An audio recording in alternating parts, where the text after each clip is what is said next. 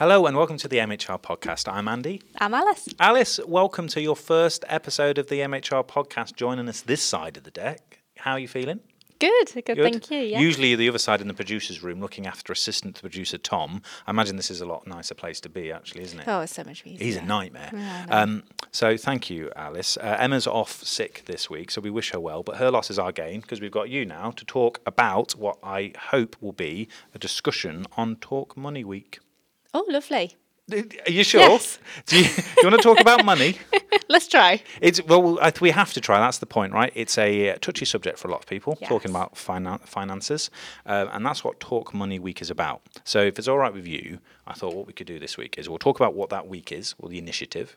We can talk about what businesses and employees need to do to address those money problems. And I've also got a bit of a guide from MHR on how to address financial well-being of employees, so we can offer a bit of advice. Sound good? Sounds good. Cool. All right then. We'll kick it off then. First bit is what is Talk Money Week? Do you know? Have you heard about it before? I've heard a few things. Have you? Oh, okay. Is that reading about this episode? Um, no comment. Yeah. Okay. Yeah. Um, I wasn't very aware of it either. Um, um, so it's an initiative run by the Money and Pension Service, and it runs from the sixth to the tenth of November. Um, so it's this week, so it's a great time to talk about it. And I thought it was really apt for us as well, right? Because we've done loads of podcasts this year. We've done about well, we've done about fifty by the end of this year. Wow. Um, and a lot of them talk about financial well-being. And at the very start of this year, we talked about um, uh, employee well-being checklists and what was the main thing that helped drive employee uh, um, retention and satisfaction. And we made a lot, a lot of comments and observations on that financial well-being is increasingly a higher, higher, higher priority for employees. Right. Whereas usually you looked at emotional well-being or physical well-being. Yeah, that's Um, true. And those are the typical things you think are a priority. Uh, but financial well-being still remains very much top. And when you've got a, um, a Gen Z workforce coming in saying they want more from an organisation, not just a remuneration, but they want the support, they want that extra added value that businesses can offer them as to why they would stick or apply to a business. I think this is a really interesting topic. Definitely. So, um, Talk Money Week is about acknowledging that a lot of people struggle to talk about their finances. And that even though we're in a uh, we're in a world at the moment where the cost of living crisis has kind of been there all year, a lot more people are struggling. It's a lot tighter for a lot of people. Yes. Um, we're still acknowledging that it's very hard to talk about these things, even though we're a lot more empathetic or conscious that these are things that are affecting a lot more people. So, Talk Money Week is about making sure that everyone has got an opportunity to raise concerns about their financial well-being and get access and join conversations that are going to help give you routes to solve your problems uh, and get uh, and, and get and get ahead of it, right? Um, so uh, you can find out more about it by going to the Money and Pension Service website. Um, and it's basically just an opportunity to get um, to get access to resources or join events or have activi- activities or talk about everything from pocket money to pensions is what they say and their initiative this year is just to get everyone to do just one thing one thing that will help improve their financial well-being um, so they're making a lot of noise about it and i think it's a really apt thing for us to talk about this week Definitely. so they've backed this up by providing a bit of research. They've said that people who are more in tune with their financial well-being or take active steps to address it uh, uh, feel the benefits in a number of ways. That can be that they make better and less risky financial decisions because they're more attuned with their financial needs. They make stronger personal relationships, which makes sense because I suppose finances can seem very personal. But if you're more Yeah, open about that, definitely. you can create a stronger bond with person because you connect on a more intimate level, be that financial or whatever, right? Yes. Um, they can help their children form good lifetime and money habits. Ah. Something I needed growing up, actually. But again, I remember growing up, and maybe parents wouldn't talk about finances because that's Oh, no, not they at discuss with all. their kids, right? No. But maybe being more open about this is healthier. It helps people learn about it from a Yeah. younger age, right? Um, and also, being more in control of your financial well-being means that you can be a lot less stressed or feel less anxious because you feel more in control of the situation you're in. Because let's be honest, finances control a lot of factors in a lot of people's lives. Yes. That is a big limiting factor, and if you're under pressure there, you're under pressure in life. Mean, Yes. so that um, that is why Talk Money Week wants to start these conversations because it can provide those benefits to people. Right. Nice, right? Yeah. Actually, so it's not as not as not as boring as I thought it would be. It's actually No. quite interesting. And quite relatable. 100%. and it should be relatable to everyone, I think, really. Everyone gets Yeah. paid, everyone needs money to work and operate, and everyone feels those stresses. So the more we can be aware of it, the more we talk about it, the more we can support ourselves. And the more we know what to ask from businesses who can support us. Exactly. Right. Um, so before we talk about what we do or what we advise people, right, uh, there is uh, tools and calculators on moneyhelper.com or the Money uh, Pension Service website, uh, so you can access those as well. However, Alice, this is where we talk about us a bit, but in a good way, right? Um, we've got a guide, haven't we, on our website? It's called The Ultimate Guide to Employee Financial Wellbeing. You can find it at mhrglobal.com. And I think it's a really nice response to what we talked about earlier, which was the check ins guide released this year going, you know, people really want financial wellbeing. What does that mean? What does business need to do? How can they address the fundamentals of what employers want, right? And the headlines of that guide is that, you know, you need to be very clear about what you're offering people and you need to make sure you're offering certain things or addressing them to uh, encourage financial well-being. And that is, you know, fair salary, that is free financial advice. How can you get that from your organization? So it doesn't feel like it's something you have to pay for, which seems counterproductive. It does, right? doesn't it? Yeah. Um, a pension scheme. Let's be very clear about what it is, how it supports you, and how you can um, take part in that fairly, right? Bonus scheme. What does that mean for you? How does that, you know, what opportunities do you have with one of those? Retail offers and discounts. It talks about healthcare plans. How can your business support you when you need things the most urgently? Um, and money management courses. How can a business help you educate yourself about your own finances and the money that they're paying you so you can take more control of your life? They're the key pillars that that guide talks about as kind of resources that businesses should look at. But I believe you've been looking at some stats uh, as to uh, from the guide and pulled out a few key bits of information that a lot of businesses can learn from. Yeah, I have, and um, I, it is quite interesting because when you come to finance, you probably think about the monetary side, but you forget about the financial well-being that falls into that category. Um, and one stat I found was that 25% of workers have reported losing sleep over money ma- money worries, um, and to think as well that with money worries, um, eight in ten employees um, admit that they take their money worries to work. Yeah. Um, and with that, you're probably thinking that it's not just them and their money worries, it's going to start impacting their work, isn't it? Their day to day. And with that, it can impact probably their colleagues, it might impact relationships. Um, and I've got a stat here 77% admit that impacts their performance. So that Yeah. just goes to show the pure impact it, it really can have the financial well being. Yeah, and I suppose that has a knock-on effect to other types of well-being as well. Um, and especially, I can see I can see the relate to the kind of the personal one a bit, isn't as well? Because obviously, um, you, the reason you work is to get money so you can afford to live. And if you're under Yeah. pressure, then you're not enjoying your life, which means you're not enjoying your relationships, which means you're not enjoying your personal opportunities to just do the things or whatever you want to do. So when it has a knock-on effect with other people, it just seems ultimately fair, and that's when it starts to spiral, right? Yeah, definitely. And I think it goes to show how important it is that, you know, we spoke about kind of talking about, you know, it's Money Week, but opening up that communication. Um, but also, I think for businesses to reach out to their employees as well and, and show that there is um, advice out there, there's help, Yeah. there's someone to talk to because.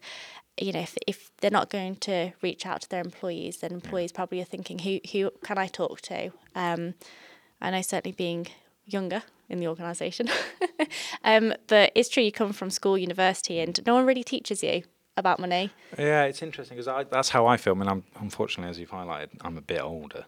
I never Um, said that. You hinted, um, but I never felt like I had that growing up. I never felt like I had. So I was taught about how you know I was taught about maths. I was taught about subjects. I was taught about all these things that I needed or I wanted to choose to learn about. Yeah. But I was never taught about the fundamentals of how to manage money, which is such a key part of life. And then I've gone into a work environment where it's integral. And actually, maybe I don't feel the most adept or in control of how to make the most out of the money that I'm earning from work, or how best to manage that, or make the best life decisions. Yeah. And I think if you have those things in place, you can do that, right? Completely. So uh, that leads us nicely into kind of. So we've talked about obviously what we talk about in the guide, but so what what do businesses do? What what actions can they take? Whether they're you know they're familiar with MHR and all the the advice that we give them or not. What what are the key takeaways that you could take away to kind of support employees and managers now? And you hinted at one earlier. So the t- the top line, and it's always the same for most podcasts, is communication um, it is always communication. But the idea is, and it's kind of the main focus of Talk Money Week, from what I read, is is about enabling conversations, hosting conversations, and fostering a dialogue between employees and managers so they can help keep lines of communication open, right? So it's enabling people to feel comfortable about going, I have this issue and I can talk to my manager about it because my manager wants to hear. They want to be involved and they Yeah. want to help. I won't be judged. I won't be Yes. I won't feel silly because the immediate assumption is a lot of people is going financial problems are very personal. Completely. It's about money and I don't want to look silly in front of someone because maybe I've not managed money or money hasn't been able to be managed in the right way and that will be a reflection on me or my ability and I don't want to be judged at work so why would I bring that into a workspace environment um, it doesn't have to be about that. Um, so not not everyone seems to trust their managers, uh, and managers may find it difficult to discuss this with other people because they don't feel informed. So we have to inform managers how to hold these conversations. Um, anonymized surveys um, to ask employees about financial well-being can help this. So if you're if this is new to an idea. organisation, it's like how do we get the scope of the amount of people that are struggling with this, so we can build a solution in place without making people feel vulnerable. Yeah, and So- let's be honest, it's, it is hard to start that conversation, but once you get the ball rolling, yeah, exactly. you know, it does get easier. And, and like you say, I think hopefully we move to a more open and that's about this subject because it is, let's be honest, we grow up and no one talks about money. No. And it fosters trust, doesn't it, between Yes, yourself and your true. manager, and you feel like you the culture's there to support you rather than judge you. Yeah.